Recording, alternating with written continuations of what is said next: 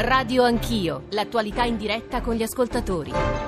Buongiorno, sono Stefano da Genova. In merito alla legge Basaglia, quello che io riscontro lavorando nel settore del trasporto di persone a ridotta mobilità e anche di persone con disagi psichici, quello che riscontro è una totale solitudine di queste persone rispetto alle strutture dello Stato. Tranne qualche lodevole eccezione di qualche operatore che si prende a cuore le cose, fondamentalmente sono lasciati soli. Mi auguro e auspico che soprattutto nel nuovo governo, ci sia una maggiore sensibilità per rendere la vita di queste persone meno complicata di quanto non lo sia già. Buongiorno, chiamo Davide Valencia e mi chiamo Silvia. Purtroppo oh, nella mia famiglia ho un ragazzo disabile con ritardo fisico e ha 22 anni. Io ho dovuto lasciare il lavoro soffrendo della 104 dei due anni perché mia figlia andando a scuola al magistrale, non essendoci i mezzi comunali, provinciali, per quanto lui aveva bisogno di salire e scendere, ho soffrito due anni, dopodiché ho dovuto lasciare il lavoro. Mancando uno stipendio di 1400 euro, ditemi voi se io posso andare avanti con 800 euro. E poi ancora un'altra cosa, volevo sapere che fine ha fatto il caregiver familiare. E ancora un'altra, scusate ancora, io nel reddito di inclusione non rientro.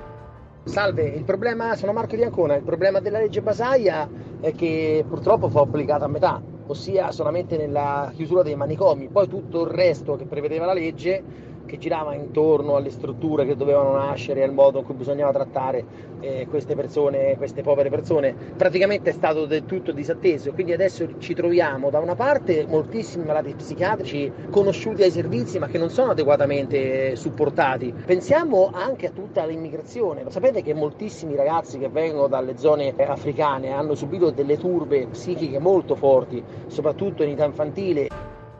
Sono le 9.43, abbiamo pensato di partire anche stamane con le voci. Voi ascoltatori, leggo altri messaggi, Walter da Napoli mi fate sentire meno solo stamane, sapendo che ci sono tante persone, famiglie che condividono la difficoltà di avere un malato psichico eh, in casa, un commosso grazie, poi eh, qual- eh, qualcuno che loda le parole e anche qualcuno che critica le parole di, soprattutto la severità nei confronti di Mario Tobino di Peppe Dell'Acqua, per cortesia ricordate anche Giorgio Antonucci, poi ci sono una serie di sms, ne leggo uno per tutti, nel 68 Franco e Franca Basaglia loro, eh, nel momento della presentazione del loro libro fotografico sulla condizione manicomiale Morire di classe posero una citazione di Primo Levi da Se questo è un uomo, si immagini ora un uomo a cui insieme con le persone amate vengano tolti la sua casa, le sue abitudini, i suoi abiti, tutto infine, letteralmente tutto quanto possiede. Sarà un uomo vuoto, ridotto a sofferenza e bisogno, dimentico di dignità e discernimento, poiché accade facilmente a chi ha perso tutto di perdere anche se stesso. E Giovanni a mandarci questo messaggio 335 699 2949 ci stanno ascoltando Claudio Mencacci, Massimo eh, Cirri, eh, la un tempo assessore eh, Dirindin, Rina Dirindin, che abbiamo chiamato eh, non a caso, insomma, di solito cerchiamo di evitare di chiamare gli ospiti a caso, ma insomma, perché ci è arrivato un messaggio eh, di Liliana Branca, della, che è vicepresidente di un'associazione mestrina di Mestre, che si chiama Specchio che vorremmo che ascoltasse in particolare Dirindin. Poi andremo anche da Mencacci e Ciri e da altri ascoltatori che vorrebbero e raccontarci, testimoniare eh, o eh, riflettere su quello che è stato detto sinora in trasmissione. Partiamo da quello che ci ha scritto e che abbiamo invitato a dirci via WhatsApp di Liliana Branca. Buongiorno, sono Liliana Branga, la vicepresidente dell'Associazione Lo Specchio per disabili mentali e familiari di Mestre. Spero che in questa trasmissione parliate anche della 2850, una proposta di legge che è ferma in Parlamento e che dovrebbe attuare quello che prevedeva la legge Basaglia, detta 180. Non siamo d'accordo con quello che viene fatto dai, eh, dagli psichiatri o dal Dipartimento, ma vorremmo eh, essere più presi in carico tutti noi genitori e crediamo molto che soprattutto questa, questa proposta 2850 debba essere attuata. Come associazione per i 40 anni di Basalia i 20 anni della nostra nascita stiamo realizzando un cortometraggio con le testimonianze dei familiari e sono testimonianze molto pesanti perché è gente che da 20 anni, 30 anni si sta portando dietro questo carico e sono persone anziane. Quello che noi chiediamo come associazione è maggiore collaborazione con l'azienda sanitaria locale. Noi abbiamo realizzato con l'aiuto avuto del comune, l'assessore Venturini,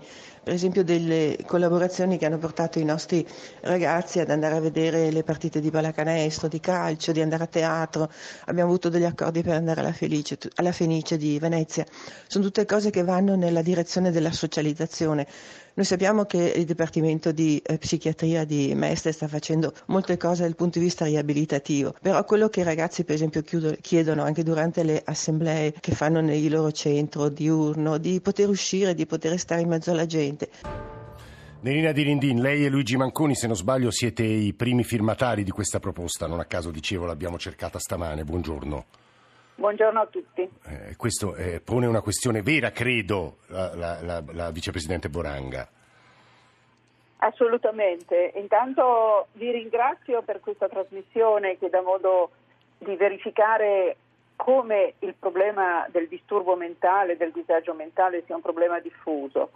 Primo. Secondo, come ci siano tante associazioni e tante famiglie che sopportano quotidianamente la fatica di eh, assistere i pazienti e soprattutto di fare in modo che la società si renda conto di quanto si potrebbe fare per loro. E tutto quello che sta succedendo in occasione dei 40 anni della legge Basaglia mi dà una piccola speranza che si aggiunge a quella che avevo avuto quando avevamo raccolto da tante associazioni, da professionisti, da istituzioni gli elementi necessari per eh, predisporre quel disegno di legge di cui ha parlato la Presidente dell'Associazione Lo Specchio. Perché quel disegno di legge, adesso non sappiamo quando il Parlamento esatto. ci auguriamo che inizi a, a lavorare a pieno regime e quindi si possa considerare almeno parte di quegli elementi.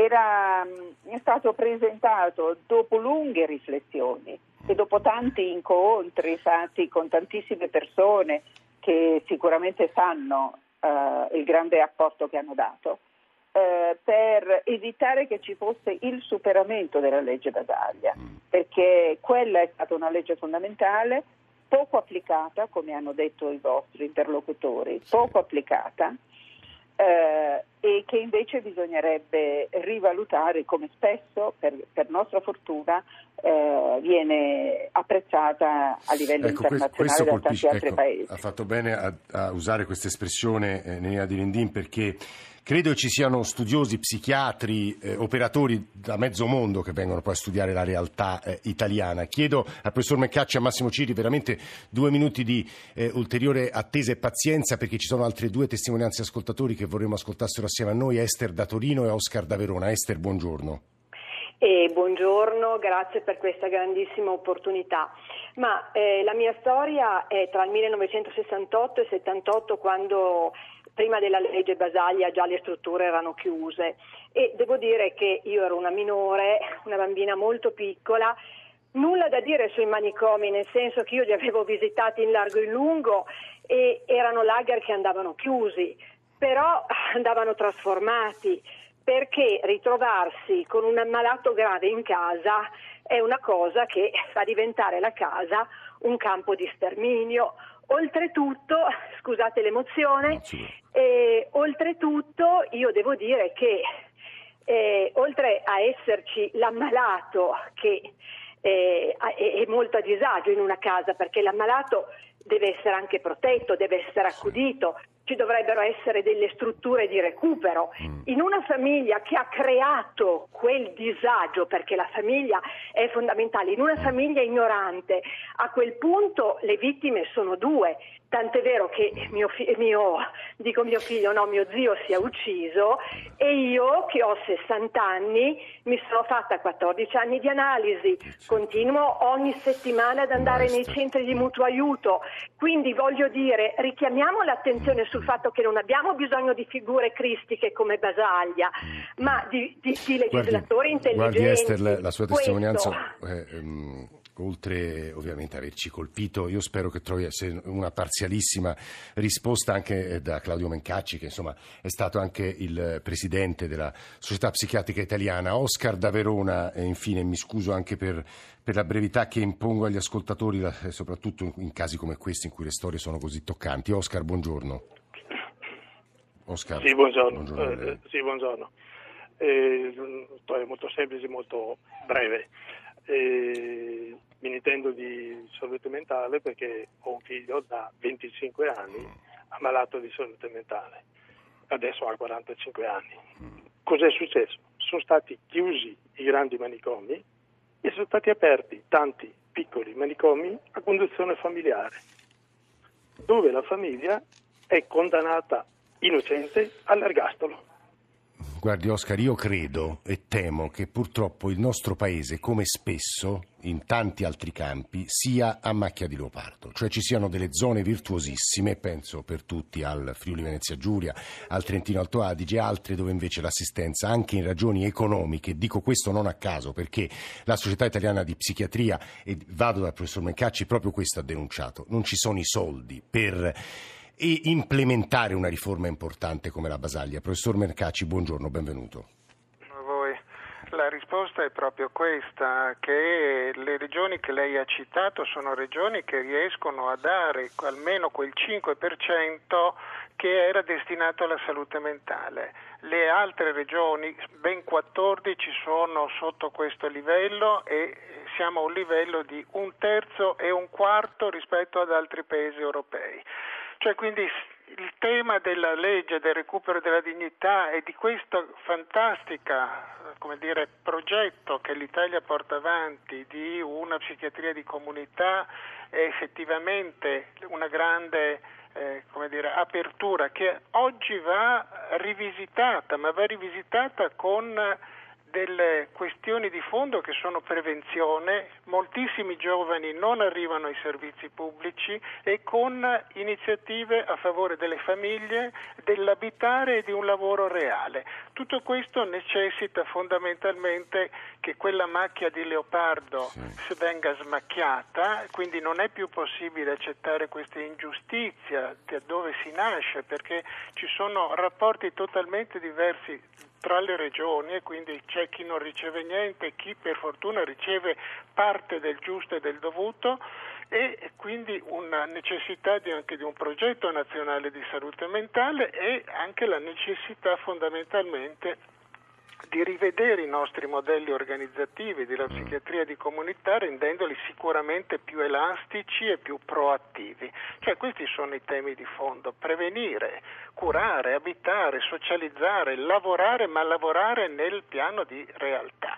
Eh, nel, nel, lavoro concreto. Questa è la sfida che noi vorremmo a partire da questi 40 anni con chi ci ha aiutato a a costruirle. Questo apposta mi rivolgo alla, alla, senatrice di Rindin e a Cirri che da tanti anni portano avanti questi progetti e la lotta allo stigma, perché poi questa rimane in maniera indelebile. Mm, io guardi, eh, raccolgo le parole di Claudio Mencacci per consegnare la chiusura a Massimo Cirri, che molti di voi conosceranno come eh, insigne conduttore radiofonico, che più, come più di noi è abituato tra l'altro a dialogare con gli ascoltatori a Caterpillar, ma è anche uno psicologo psicologo che ha lavorato per tanti anni a contatto con il disagio mentale. Massimo, benvenuto, buongiorno. Buongiorno, buongiorno grazie a voi, grazie de, de, de, dell'opportunità. È una questione complessa questa, è una questione molto grande, molto profonda, bella, che, che ha, affonda su, su concezioni molto eh, molto importanti perché credo che alla fine, alla fine ci sia il discorso di come guardiamo l'altro quando l'altro è, è, un po' diverso da noi perché è matto, perché è fuori come un cocomero, perché, perché, è molto alienato. Credo la questione, mi riaggancio a quello che diceva alla fine Mencacci, la questione sia stata che cosa abbiamo eh, costruito come piccole macchine, come piccoli apparati, come organizzazioni, come piccole macchine umane per sostituire quel eh, molosso cattivo che non piaceva a nessuno che era, che era il manicomio. Quali istituzioni abbiamo inventato? E su questo è stata fatta, credo, a macchia di leopardo, sì. è vero, ma una grande ingegneria sociale. Mencacci è una persona modesta, non lo cita, ma in un suo servizio nella periferia di Milano, nel quartiere Galaratese, un luogo fisicamente molto scalcagnato perché, perché non è stato investito. Eh, quello che bisogna investire per dargli una dignità, come dire, edilizia buona, eh, c'è un gruppo di persone che sono cittadini, utenti, operatori, eh, che si chiamano Rari Eventi, che fanno delle cose bellissime perché fanno dei progetti di comunicazione, fanno una radio in cui parlano i matti, E non è che tutti i matti debbano parlare alla radio, è che bisogna inventarsi piccole macchine, perché sennò poi mi rubano il lavoro, piccole macchine perché, perché si allenti eh, la sofferenza, perché si stia tutti in un circuito di comunicazione. Il manicomio era una grande esclusione, le famiglie, le famiglie a volte sono un concentrato di, di, di, di comunicazione negativa. Eh, che macchine ci inventiamo per starci dentro quando si sta male, quando si sta molto male? Bisogna inventare delle piccole macchine. È stato fatto, è stata una grande operazione e bisogna andare avanti. E, e, però è questo, è questo il, senso, il senso del tutto, costruire delle macchine umane in cui ci si guarda l'un l'altro non con il sospetto eh, che aveva Mario Tobino, grande scrittore, ma molto impaurito dalla sofferenza dell'altro, ma con la, la possibilità di riconoscersi. Io che sono il più banale dei normali eh, so che l'altro, che è il più folle dei matti, eh, sì è molto diverso da me, ma siamo seduti sulla stessa panchina umana. Massimo Cirri, grazie per queste tue parole conclusive. Abbiamo un minuto, professor Mencacci, scusi la prosaicità della domanda. Questa comunità alla quale faceva riferimento Massimo è, è, è pagata da chi? Come sta in piedi, professore? È una comunità che fa parte del Dipartimento di Salute eh. Mentale, sono cittadini, utenti, operatori che riescono a creare non solo eh, la, la, radio, ma una serie di eventi che durano tutto l'anno, ma soprattutto è la capacità di riscoprire dignità, orgoglio rispetto alla propria dimensione umana, ma anche restituzione ad una vita normale. Mm. E quindi agiscono loro nel Galaratese, in Calveirate, che sono quartieri molto molto disagiati della nostra città, in maniera molto concreta. E la cosa è questa catena, come dice Cirri, questi piccoli eh, modelli, queste piccole auto che però funzionano e funzionano restituendo veramente alle famiglie e alle persone non solo dignità ma anche salute, mm. non in termini solo di qualità, voglio dire che le persone seguite così anche di quantità di vita. Claudio Mencacci, Massimo Cirri, grazie, grazie agli ascoltatori e soprattutto che ci hanno mandato delle storie, dei messaggi e solo una piccola parte di questi abbiamo potuto farvi ascoltare. Gabriele Cagliazzo, Luciano Pecoraro, Roberto Guiducci, Antonello Piergentili tra console e radiovisione, poi la redazione di Radio Anch'io, Nicola Amadori, Alessandro Forlani, Francesco Graziani, Alberto Agnello, Adamarra, Maria Grazia Santo, Elena Zabeo, Mauro Convertito in regia. Eh, noi domani saremo ad Udine, in diretta da Udine eh, al premio Terzani con tante voci a ragionare di squilibri, diseguaglianze, ma ovviamente dando conto anche dell'attualità più stretta perché oggi probabilmente dalla politica arriveranno delle ulteriori novità importanti. Adesso c'è il GR1 delle 10, eh, subito dopo eh, senza titolo e poi ancora eh, la radio ne parla e gioco a Premier. A domani da Udine.